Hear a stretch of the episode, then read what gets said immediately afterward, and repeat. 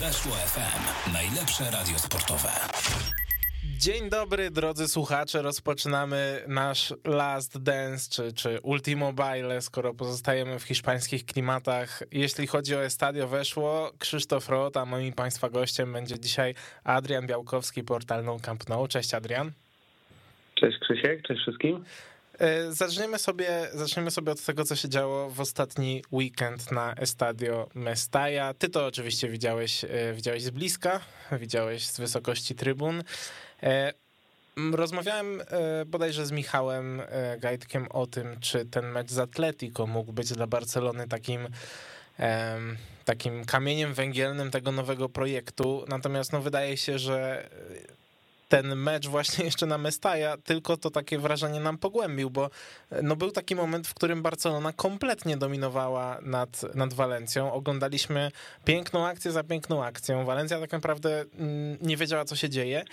I choć cały czas pozostają te demony jeszcze za czasów Ronalda Kumana, że, że są problemy z utratą kontroli nad wydarzeniami wojskowymi w drugiej połowie, e, no to można nad tą Barceloną cmokać.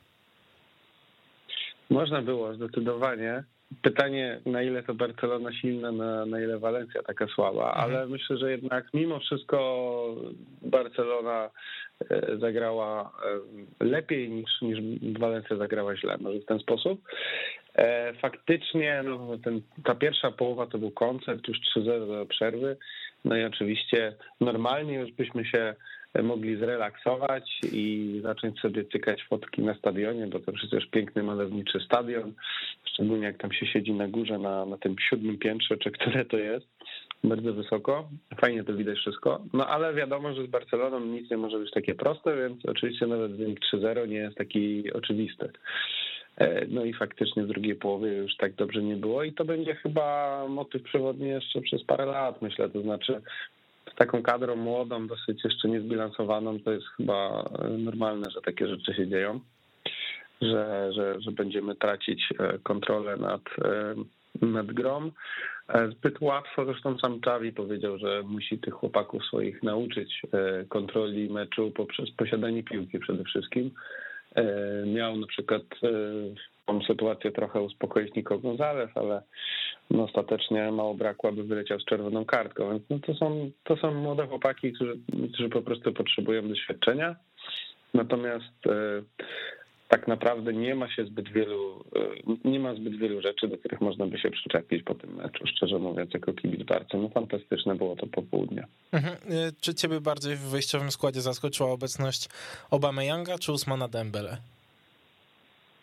E, o Dembele akurat, nie, wiesz co, właściwie to chyba żaden z nich, bo o Dembele wiedziałem, że prędzej go będzie Charlie wystawiał na, na wyjazdach. Mhm. Tu trzeba wspomnieć o tym, że na Camp Nou został ostatnio niemiłosiernie wygwizdany. Co prawda tylko na początku, bo później e, zaczęli go inni kibice dopingować i bić mu brawo za inicjatywą Gerarda Piqué, który zresztą też takie, takie, samo, e, takie same gesty przekazywał publiczności na Pucharze Gampera z Juventusem, kiedy taka sytuacja była z Samuelem Montiti. Tam, tam mhm. też został wygwizdany i tam też właśnie Piqué mówił, żeby nie gwizdać na piłkarzy, tylko ich wspierać. Więc tutaj było dokładnie tak samo. No na wyjazdach wiadomo, y, raczej nikt nie będzie gwizdał akurat na, na Dembele, tym bardziej, że na sektorze wyjazdowym było może 60 osób. Nie wiem, czy by zdążył to, czy by mu się udało to nawet e, usłyszeć. Mm, no ale tak, jeśli chodzi o, o, te, o to, kto tam mm, będzie grał, to zdziwiłoby mnie, gdyby na przykład e, posadził na ławce Ferrana Torresa, bo to jednak jest jego były klub i też e, Ferran gra wszystko właściwie, odkąd przyszedł. E, także to by mnie zdziwiło. Natomiast Obama Young bardziej mnie zdziwiło, że, że zdobył hat to muszę przyznać, że to mhm. byłem w ciężkim szoku.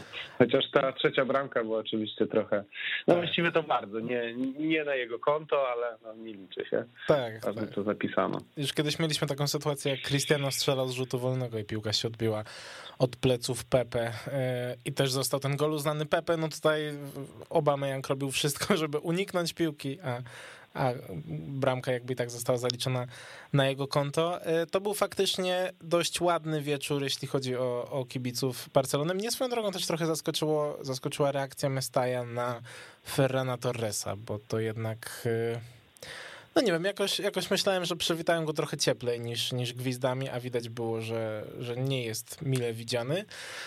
E, jeśli chodzi, jeśli chodzi o samą Barcelonę, no to może właśnie zaczniemy sobie od tego Obamy Younga.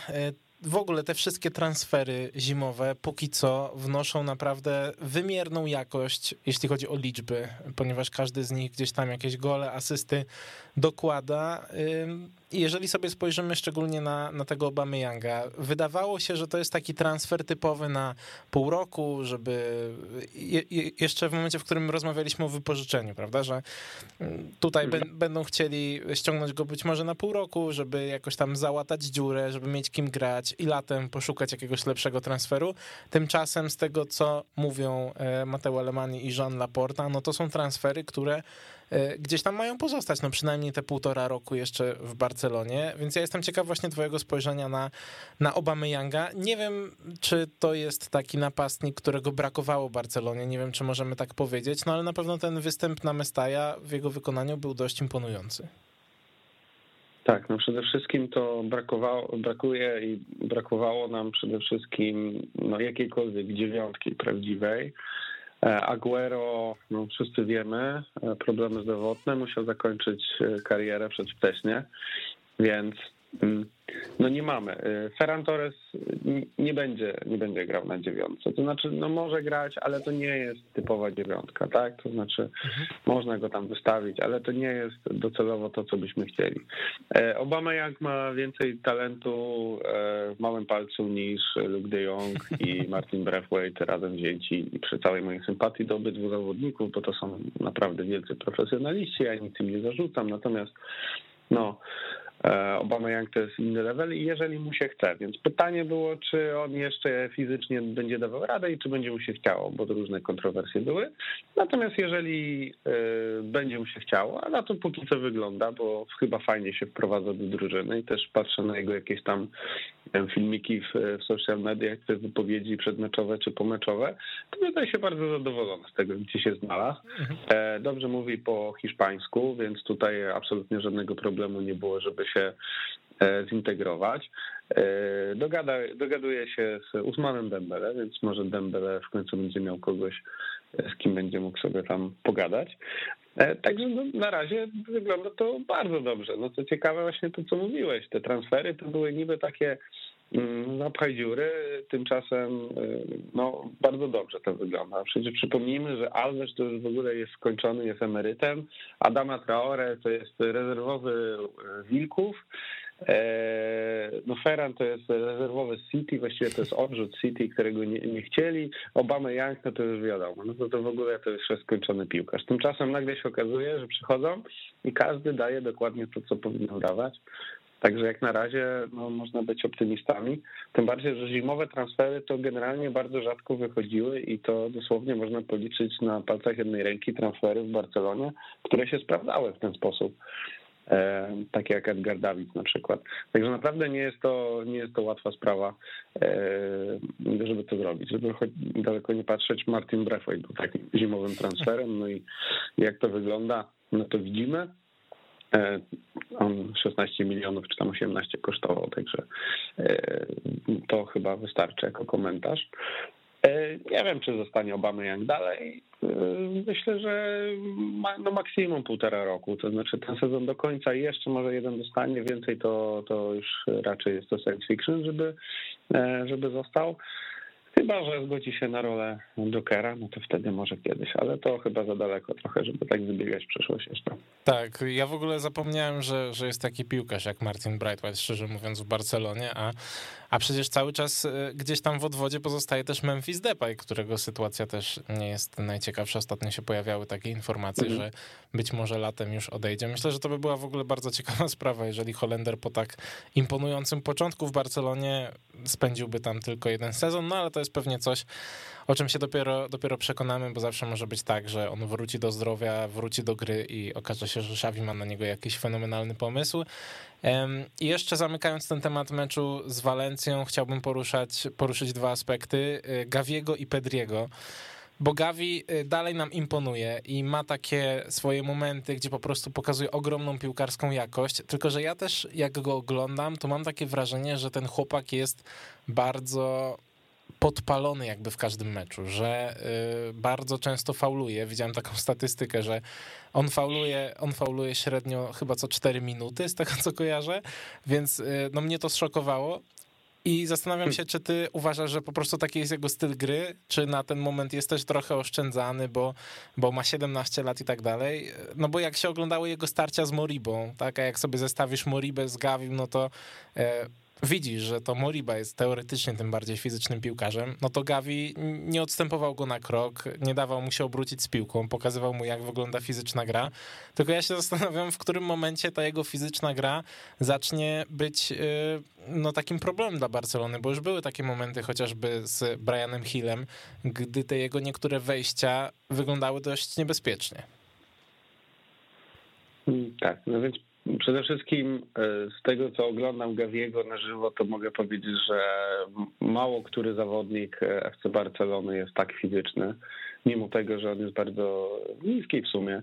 Mhm. E, tam w okolicach 1,70 m, także żaden z niego jakiś gigant, natomiast stoi tak nisko na nogach i tak twardo, że przypomina mi pod tym względem naprawdę bardzo Leo Messiego, czy nie wiem, na Aguero. No po prostu przewrócić się go nie da, a nawet jeżeli się go przewróci, to on momentalnie, zwróci uwagę, jak będziesz oglądał następnym razem, momentalnie jest już z powrotem na nogach i już jak, e, jak bull terrier Hillera e, wraca, wraca do, do obrony momentalnie, więc taka wańka wstańka automatyczna. Naprawdę niesamowite jest to oglądać go na żywo, także polecam wszystkim.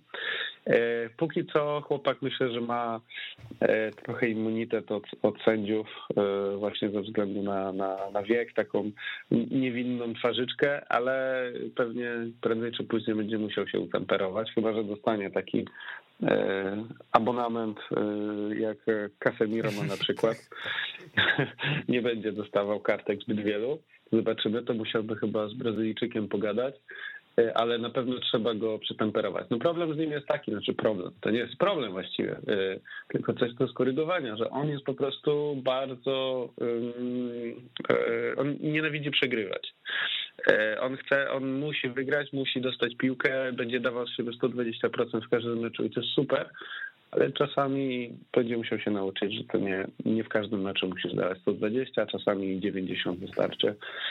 Albo nawet i 60, to już mu starsi koledzy z drużyny e, podpowiedzą, jak to robić, jak Piqué czy Busquets, to pokażą, jak, jak to robić. Ale to wszystko przyjdzie z czasem. Mi się podoba ten ogień, mi się podoba to, jak walczy i, i można właściwie sparafrazować e, Ronalda Kumana, który mówił, że przecież my potrzebujemy fizycznych e, pomocników w środku pola. No więc proszę bardzo, mamy fizycznego pomocnika. Może nie wygląda, ale jest bardzo silny. I też bardzo niedoceniany przez to, myślę. Mhm, tak, to, to też prawda. No, nie ukrywam, że, że bardzo dobrze się na to patrzy. Też pamiętam taką jedną sytuację właśnie jak e, chyba jeden z jego kolegów, nie sam Gavi, stracił piłkę i, i momentalnie zaczął sprintem wracać e, z powrotem na swoją połowę. Jeśli chodzi o Pedriego natomiast, to e, oczywiście cały czas też e, imponuje nam to, w jaki sposób on gra, jak dojrzale się porusza z piłką, bez piłki, jak, jaką ma wizję gry.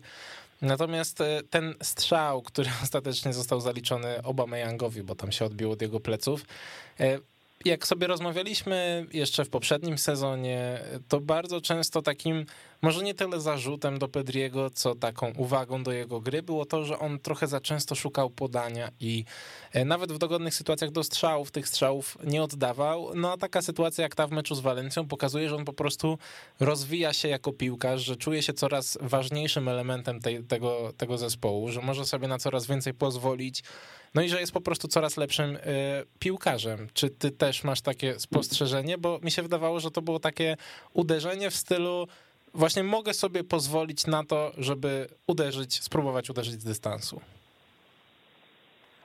E, Sam Pedri powiedział niedawno, że on będzie pracował nad swoją grą ofensywną. E, też widzę, że jest bardziej fizyczny niż w zeszłym sezonie, więc to są bardzo dobre znaki. E, wszyscy go porównują do Iniesty, no, który raczej liczb nigdy nie miał. Gdyby mhm. Pedri się okazało, że, że liczby będzie miał, to, to nie wiadomo właściwie, gdzie jest jego sufit. E, Patrzenie na Pedriego to jest e, czysta przyjemność i Pedri i Gavi to są, to są właśnie dwóch takich piłkarzy, których no, dla nich chodzi się na stadion, powiem szczerze. Zawsze jak nawet Barcelonie nie szło, a był Leo Messi, to zawsze było wiadomo, że coś pokaże w każdym meczu. Zresztą nie, ja sobie nie przypominam takiego meczu, żeby Messi coś nie pokazał. I tak i tutaj będzie z tą dwójką. No oni są po prostu tak zachwycający na żywo.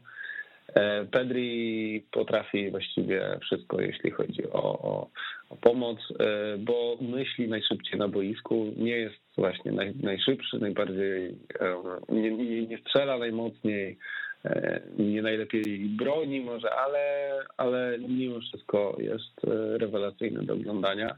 Jeżeli on faktycznie jeszcze dorzuci liczby do tego wszystkiego, no to ciężko przewidzieć, gdzie, gdzie ta jego kariera się potoczy, jak, jak się potoczy dalej. No bo on, e, myślę, jeśli chodzi o głowę, to, to on się zachowuje jak weteran, jakby miał z 30 lat i nic go nie rusza właściwie. Nawet na jakichś konferencjach pomeczowych jest w stanie zawsze wybrnąć. No tam ostatnio go pytano o, o Mbappé czy Halanda i też jakoś wybrnął z tego pytania. Także no nic, tylko E, oglądać tego dzieciaka i patrzeć, jak, jak rośnie. E, I, I, zobaczymy, co to dalej mhm. wyjdzie. Tak, no na pewno trudno jest powstrzymać jakiś taki hura optymizm czy hura entuzjazm, jeżeli tak naprawdę masz e, no z niczego można powiedzieć, dwóch zawodników, którzy przez następne, myślę, że spokojnie 15 lat mogą, mogą stanowić o sile Barcelony. Ja bym sobie przeszedł, albo może właśnie, skoro już jesteśmy przy tym, e, przy tym temacie, e, to było dziewiąte zwycięstwo, znaczy dziewiąty mecz bez porażki w lidze, e, od kiedy Xavi trenuje zespół.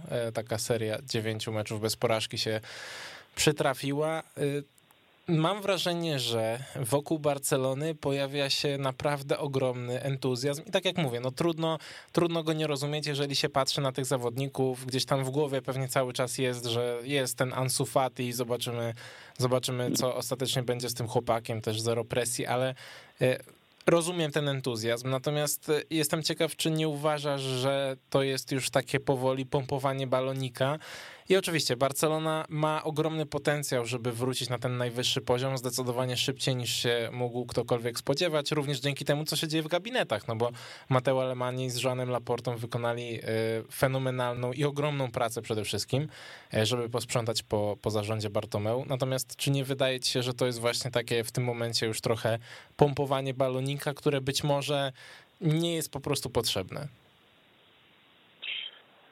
Tak, na pewno to nie, nie, nie, nie jest teraz potrzebne, żeby pompować ten balonik bez sensu, żeby teraz nakręcać jakieś oczekiwania. Naszym oczekiwaniem głównym numer jeden powinno być przede wszystkim top 4 w La Liga.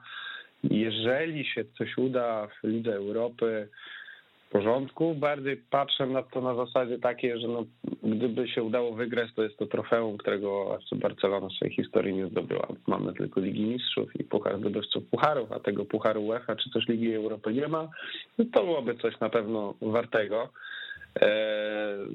osiągnięcia, jeżeli już jesteśmy w tych rozgrywkach. No mamy nadzieję, że tylko na jeden sezon ale y, ja nie mam nadal wielkich oczekiwań, poza tym, żebym widział rozwój właśnie, żeby powróciła ta radość e, na boisko i to mamy. Także ja póki co jestem, jestem bardzo zadowolony z tego, co, e, co Chavi Ball tutaj nam daje i, i czekam z, z nadzieją e, na przyszłość.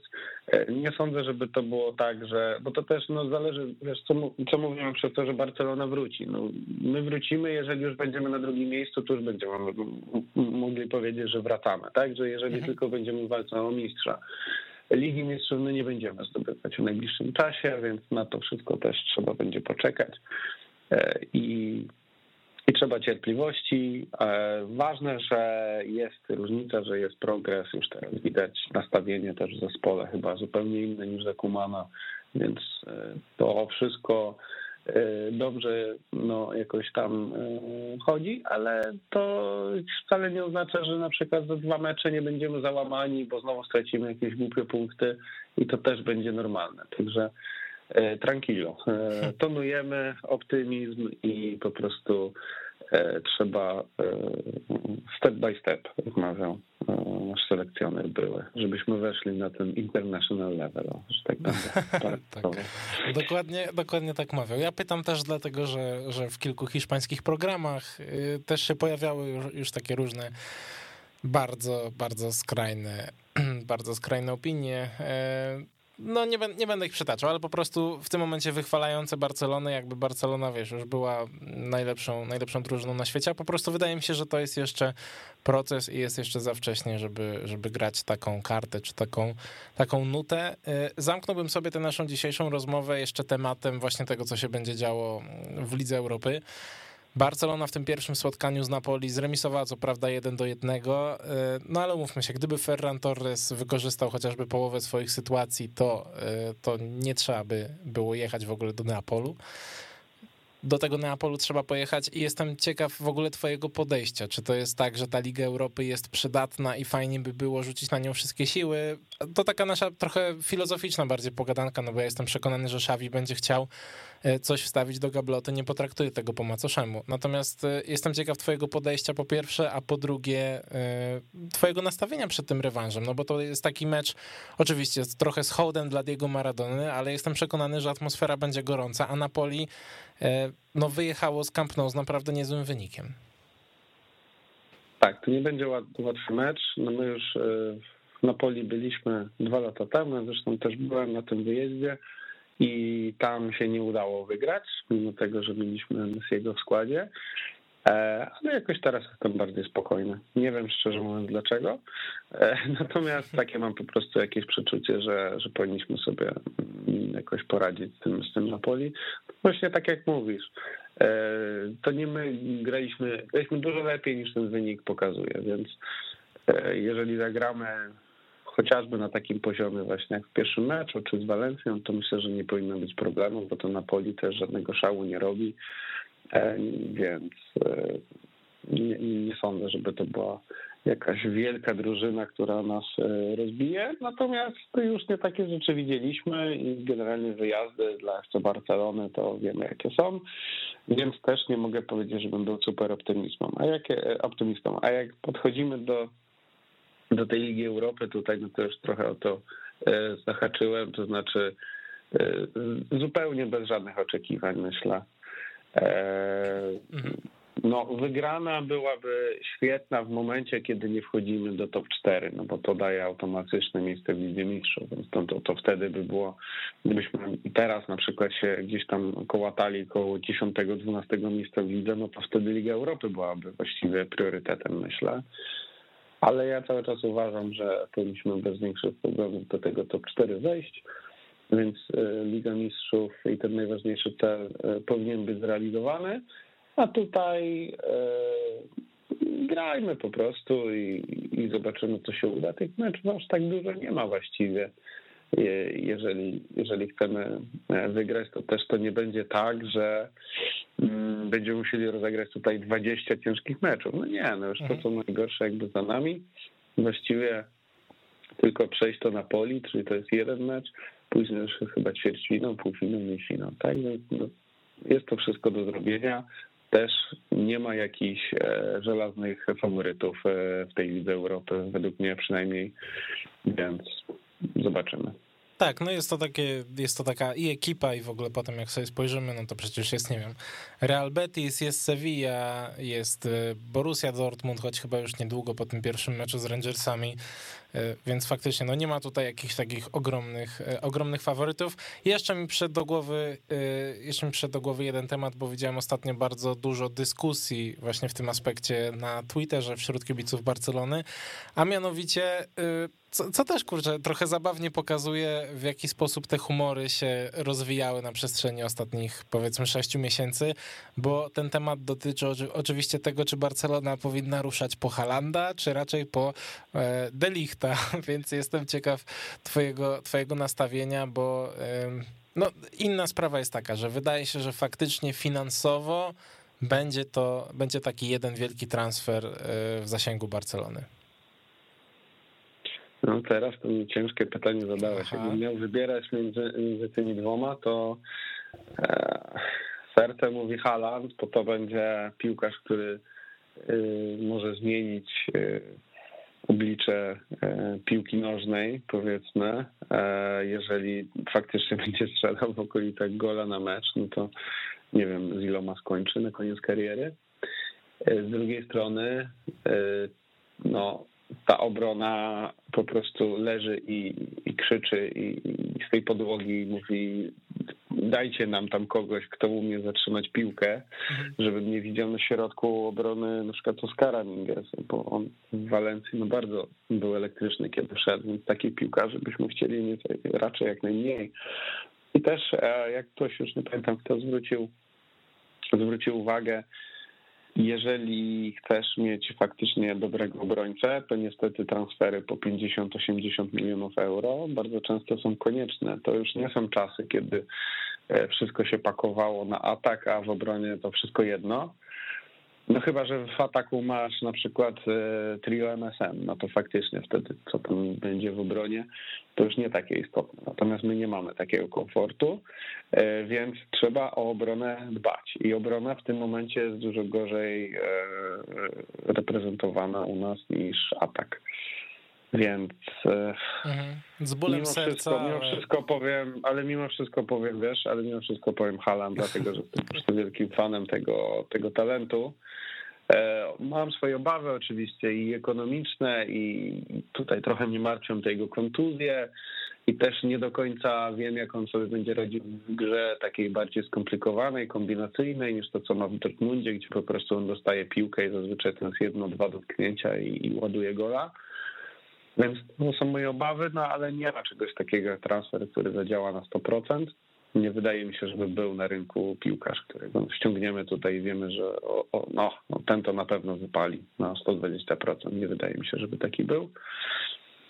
Więc jednak powiem Haland. Mhm. No tak, i do tego cały czas nam na wyobraźnię działa ta rywalizacja Halanda z Mbappé, jakby oni byli odpowiednio w mhm. Barcelonie i Realu Madryt, to też by to trochę prestiż ligi mm, zdecydowanie, no myślę, przywróciło. No na pewno, na pewno. Tak jest. Więc na tym, na tym sobie zamkniemy naszą dzisiejszą rozmowę. Dziękuję Ci bardzo, Adrian. Bardzo miło było mi Cię gościć dzisiaj i, i w każdym poprzednim, e, za każdym poprzednim razem. Był z nami Adrian Białkowski, No Camp No. Dziękuję bardzo Krzysiek, też mi było bardzo miło tutaj przez te e, raz na parę tygodni tutaj wpadać. E, żałuję, że nie będziemy mieć okazji już tak regularnie rozmawiać, no ale może się uda w jakiś inny sposób, także tak, dzięki, nadzieję, dzięki. No, I tak, i nasz last dance możemy zakończyć. Tak jest, to był nasz, to był nasz last dance. Ja was zapraszam na last przerwę i, i zaraz wracamy na antenę. Weszło FM, najlepsze radio sportowe. I wracamy na antenę Weszło FM i jest już z nami Maciej Leszczyński, portal realmadryt.pl. Cześć Maciek, witam cię. Cześć, dzień dobry. E, dawno nie rozmawialiśmy. Trochę tych tematów e, związanych z Realem Madryt nam się nałożyło i myślę, że takim pierwszym i w sumie najbardziej palącym, najbardziej takim pobudzającym zmysły kibiców Realu jest oczywiście dwumecz z PSG. Pierwszy mecz został już rozegrany na Parc des Princes. E, PSG wygrało 1 do 0 i e, trzeba jasno powiedzieć, że jest to najmniejszy wymiar kary, jeśli chodzi o Real Madryt, więc e, zacznijmy sobie od tego, od tego spotkania. Co twoim zdaniem najbardziej zawiodło? To znaczy, Oczywiście, nie musisz mówić, że wiesz, że Carvajal słabe spotkanie i tak dalej, tylko bardziej mi chodzi o taką, taki, taki sam zamysł na to spotkanie. Co najbardziej w tym meczu zawiodło? Zacząłbym od tego, od czego ty też zacząłeś, to znaczy powiedziałeś, że to 1 do 0 to najmniejszy wymiar kary. E, z kolei optymista mógłby zauważyć, że ten gol padł tak późno, że tak naprawdę niewiele brakowało, by wywieźć bardzo dobre 0-0 e, z Parku Książąt i rzeczywiście z gry na pewno PSG mm, no, wyglądało umówmy się, klasę lub dwie lepiej niż Real Madryt. E, natomiast też mam wrażenie, że poza rzutem karnym nie miało jakichś takich wielkich sytuacji, nawet ta sytuacja mm, Kyliana Mbappé, która zakończyła się trafieniem na 1 do 0, e, no to też był przebłysk absolutnego geniuszu mm, w wykonaniu Francuza. Natomiast e, wady na pewno było widać w Realu Madryt takie mm, w tych akcjach niebramkowych, powiedziałbym, bo, bo miałem wrażenie, że w końcówce Real wręcz już zaczął już zaczął tak dość spokojnie do tego podchodzić, do tego, co działo się na murawie.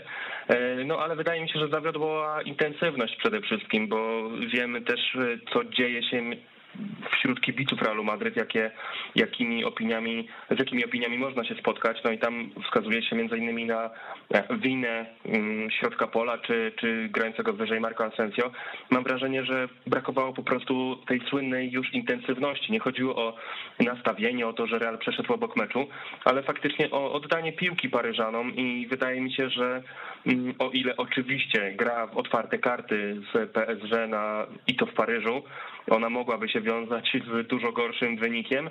Natomiast e, takie bojaźliwe podejście, e, unikanie starć nawet bym powiedział, mm, unikanie e, takich pojedynków, brak chęci odbioru piłki. Wydaje mi się, że to zawodziło i ja wierzę w to, że Marco Verratti jest doskonałym środkowym pomocnikiem, ale wydaje mi się, że kiedy pozwala mu się grać na skrzypcach i nie chce mu się tych skrzypiec odbierać, no to on po prostu robi swoje. I mam wrażenie, że środek pola Realu Madryt po prostu pozwalał e, rywalowi na zbyt dużo, no ale nie tylko środek pola, bo oczywiście cała drużyna była przesunięta bardzo, bardzo nisko, no i nie mogło się to podobać, bo w rzeczywistości Noran oddał trzy strzały, żadnego celnego, no nie było tam na co patrzeć w ofensywie i to jest też taki chyba zarzut numer dwa, no ale to bierze się stąd, że Real nie odzyskiwał tej piłki zbyt wysoko i miał wielkie problemy w ataku pozycyjnym, który praktycznie nie istniał. Czy twoim zdaniem Carlo Ancelotti podjął złe wybory, bo wiemy, że ponieważ wyszedł Marco Asensio w pierwszym składzie, no to gdzieś tam to założenie, czy ta wiara Włocha y, była taka, że Realowi uda się tworzyć zagrożenie z przodu i dlatego gra właśnie Marco Asensio. No, okazało się, że był kompletnie bezużyteczny. Y, bardzo wielu ekspertów czy dziennikarzy w Hiszpanii zwracało uwagę na to, że nie zagrał Fede Valverde, a to się wydawało takie, takie normalne, w miarę sensowne rozwiązanie, naturalne y, na, tak, na spotkanie z rywalem grającym w, o takiej intensywności, więc no, Nieobecność Urugwajczyka była dość zagadkowa, a dodatkowo e, wchodzi ten aspekt, że jeżeli widzisz, że coś nie działało w tej pierwszej połowie, to znaczy Marco Asensio, to też ze zmianami Carletto czekał dość długo. No właśnie to jest bardzo ciekawe, bo przy wyborze wyjściowej jedenastki, jeśli chodzi o te personalia, nazwiska, indywidualności, Carlo Ancelotti wydawało się chce pokazać, że mm, nie pozwoli rywalowi na to, żeby to rywal decydował o jego nastawieniu, o, o, jego wyborach. Natomiast oglądając to spotkanie i patrząc na to, co działo się na murawie, no to Real w 100% pozwolił rywalowi decydować o tym, jak, jak mają grać królewscy, więc to był taki e, dla mnie trochę wewnętrzny konflikt i dwie sprzeczne e, ze sobą decyzje, e, bo o ile Marco Asensio w tym sezonie dobrze wygląda pod względem liczb strzelonych bramek i tak dalej, no to to są jednak wyłącznie momenty, a to, co oferuje Fede Valverde, którego też o którym też wspomniałeś, no on oferuje pewną ciągłość w tym bieganiu non-stop. A więc wydaje mi się, że właśnie jeśli chcemy przedstawić trochę ten Real Madryt na może mniej techniczny futbol, a bardziej intensywny, no to wtedy ta zmiana Fede Valverde za Marco Asensio jest taką największą, mi się wydaje, e, by to osiągnąć, by osiągnąć właśnie tę, tę intensywność. No i rzeczywiście zabrakło tego, ja bym nie powiedział, że zabrakło tego w przerwie, zabrakło tego od początku meczu, bo też e, mówiliśmy o tym obaj zresztą, chociaż chyba nie na antenie weszło FM, ale mówiliśmy o tym obaj, że postawilibyśmy na Fede w pierwszym składzie. No i wydaje mi się, że ten mecz pokazał, że to byłby lepszy wybór niż Marco Asensio Mm, natomiast co do reszty wyborów, no myślę, że większość e, kibiców Realu postawiłaby na dość podobne zestawienie.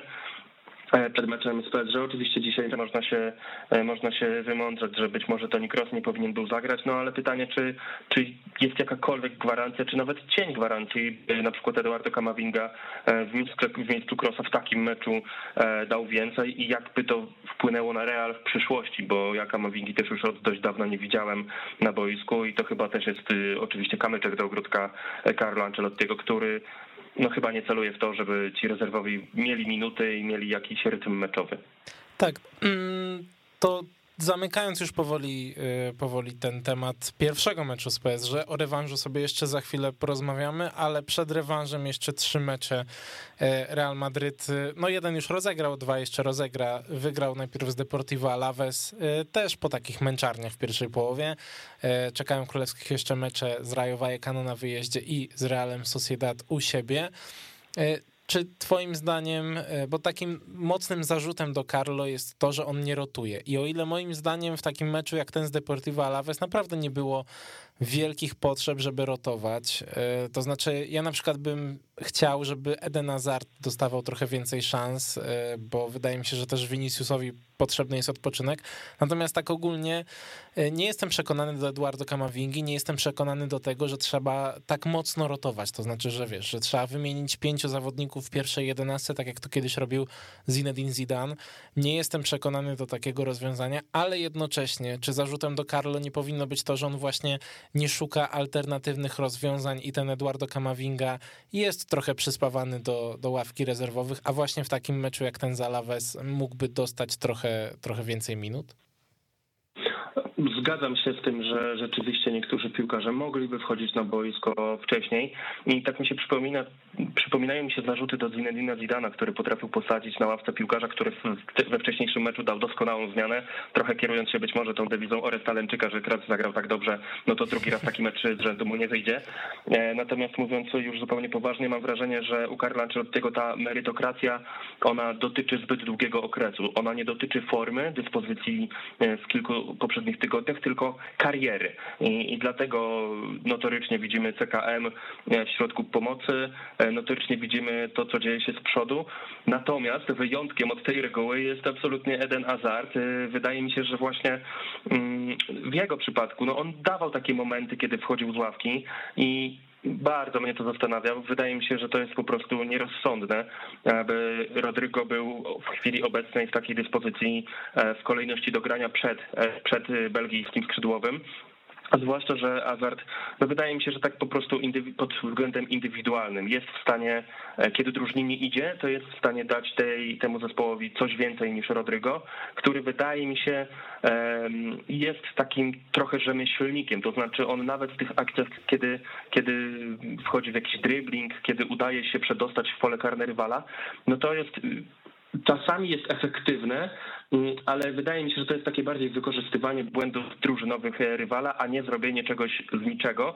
On oczywiście ma fajne liczby, ale, ale w ostatnich tygodniach jest, y, powiedziałbym nawet, że dramatyczny, więc e, są, te, są takie decyzje, Karlo, których nie jestem w stanie zrozumieć i rzeczywiście tak jak, e, tak jak powiedziałeś w tym meczu z Alaves, ja, ja też nie oczekuję, że co mecz będzie się zmieniało, nie wiem, tych trzech, czterech nawet zawodników, bo prawda jest taka, że Real jest w walce o ligę i tę ligę musi dowieść, bo brak dowiezienia Mistrzostwa Hiszpanii byłby ogromnym, ogromną klęską Ancelottiego w chwili obecnej. E, natomiast rzeczywiście no, tacy piłkarze jak nawet Dani Ceballos, Eduardo Camavinga, Eden Hazard czy Lukajowicz, e, o którym też sobie nieraz już rozmawialiśmy, no, wydaje mi się, że to są piłkarze, którzy po prostu mogliby wejść na boisko wcześniej i w jakiś sposób pomóc zespołowi, no zwłaszcza, że wierzę w to, że oni nie odstają poziomem aż tak od tych, którzy grają, no a kiedy CKM jest w takiej formie, w jakiej było w Paryżu, no to też czy wystawienie na przykład Sebajosa kosztem Modrycia byłoby takim wielkim e, problemem? No, wydaje mi się, że nie.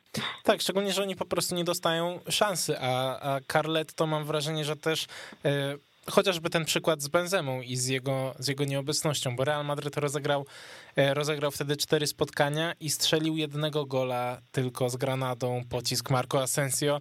E, i z tego co pamiętam e, to było chyba 76 strzałów, jeśli chodzi o Real Madryt i tylko jeden gol, więc ta statystyka jest tragiczna, a jednocześnie Carlo Ancelotti nie, nie postarał się o to, żeby stworzyć jakąś alternatywę dla Benzemy, żeby mocno postawić na jednego zawodnika, na przykład na y, Lukę Jowicia, tylko oglądaliśmy raz na tej fałszywej dziewiątce Isco, raz Asensio, raz zagrał Jowic faktycznie, z, z Villarrealem wyszedł Bale, więc mam wrażenie, że te decyzje Włocha no nie chcę powiedzieć, że on jakby został z pewną częścią swojej mentalności w tym takim starym futbolu, ale trudno jednocześnie nie odnieść takiego wrażenia, że po prostu nie robi wszystkiego, co robią na przykład młodsi trenerzy w zakresie po prostu takiego zarządzania szatnią.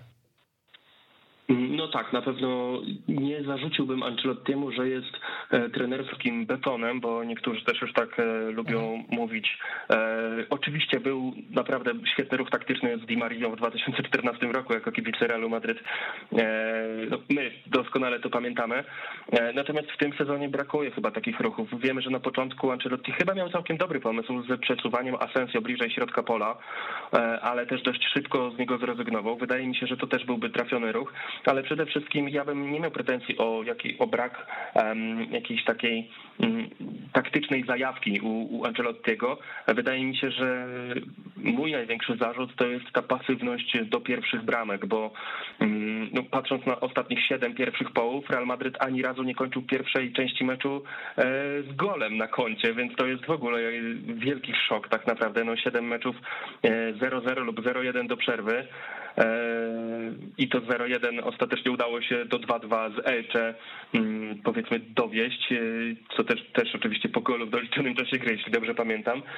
Więc te problemy zaczynają się tak naprawdę z pierwszym gwizdkiem sędziego i mm, tym bardziej może dziwić brak zmian w pierwszej jedenastce, bo gdzieś odstawiając ten, ten pierwszy garnitur, e, raz, że daje się im odpocząć, dwa, że dajesz sobie alternatywę, żeby przycisnąć trochę bardziej w drugiej połowie ostatnim meczu e, z Deportivo Alaves Benzema przebudził się dopiero około 70 minuty, więc również, więc właściwie wyglądało to tak, jakby wszedł z ławki rezerwowych.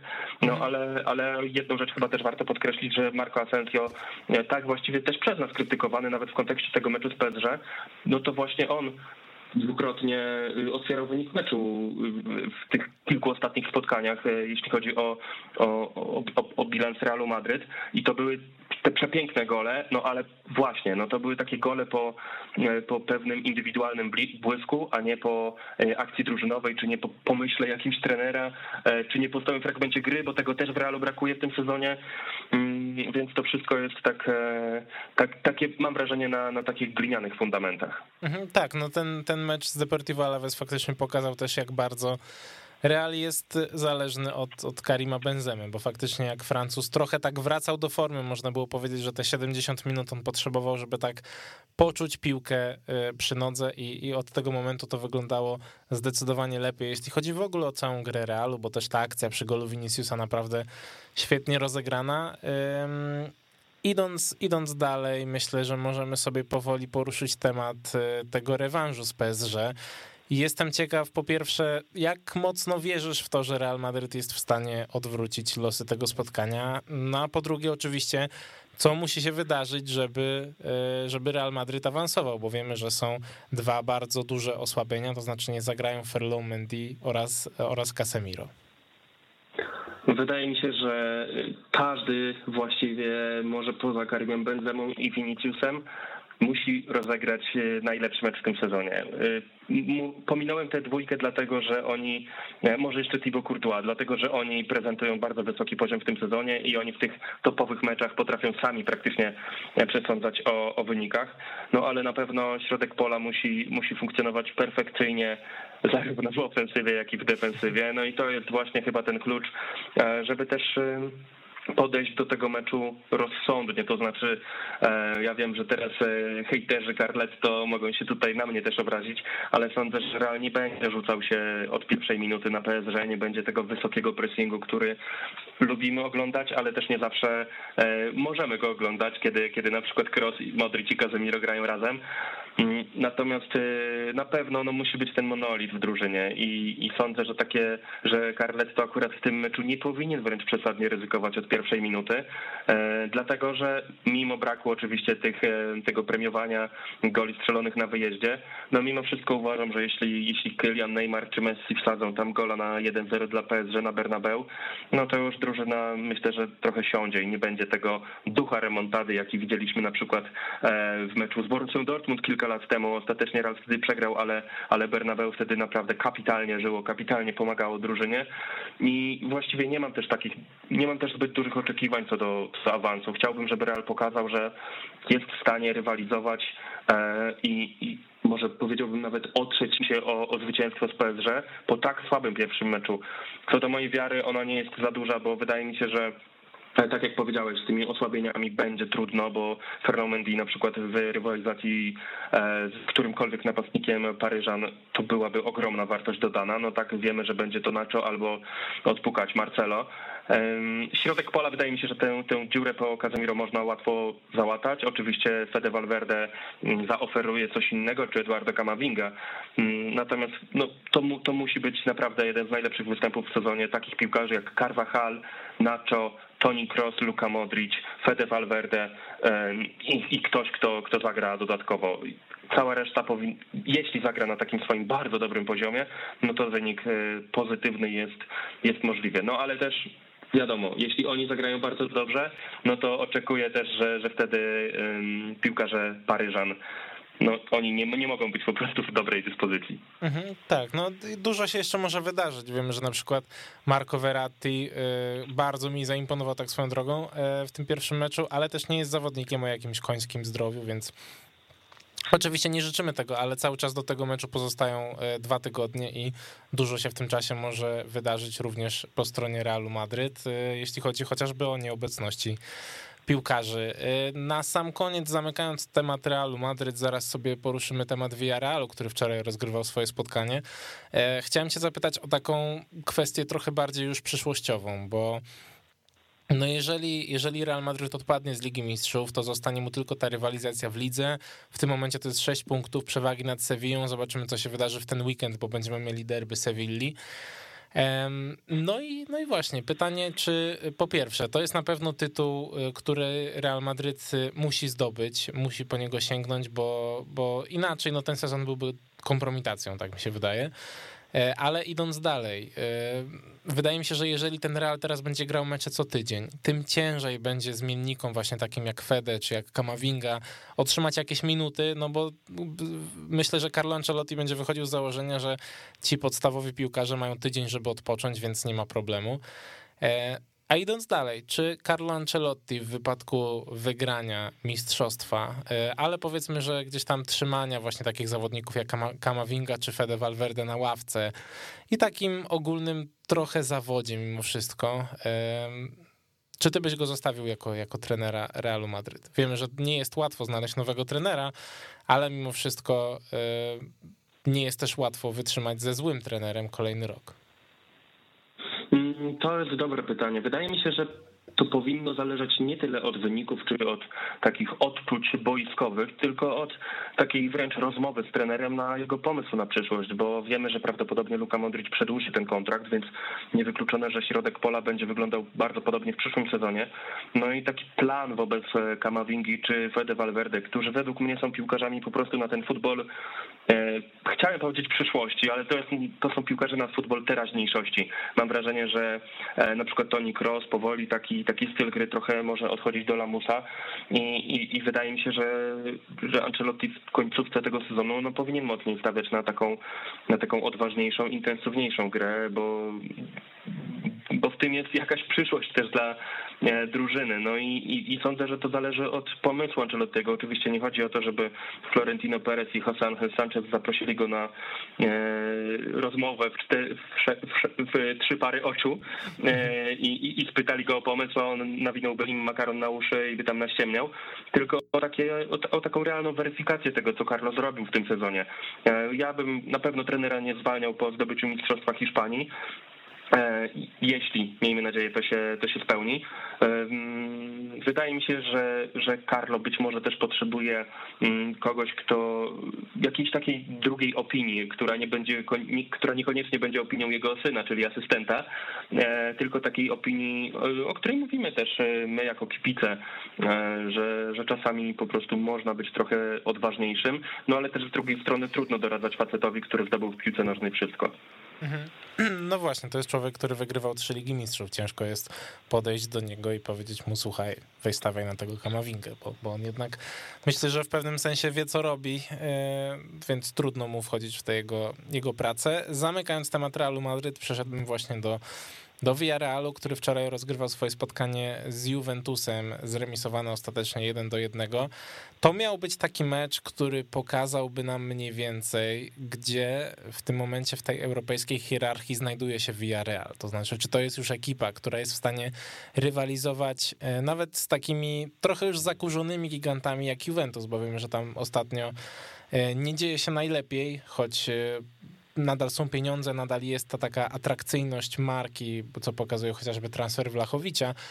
Natomiast e, Villarreal zremisował 1 do 1. E, nie wiem tak naprawdę, która z drużyn może z większym niedosytem e, kończyć to spotkanie. Na pewno wszystko się rozstrzygnie w Turynie, ale jestem ciekaw takich twoich pierwszych wrażeń, bo bardzo często sobie rozmawiamy o tym Villarrealu i o Unaju Emerim, a a tak naprawdę trudno powiedzieć, czy to już jest ekipa na to, żeby grać w tym ćwierćfinale Ligi Mistrzów, czy jednak jeszcze trochę, trochę na to za wcześnie.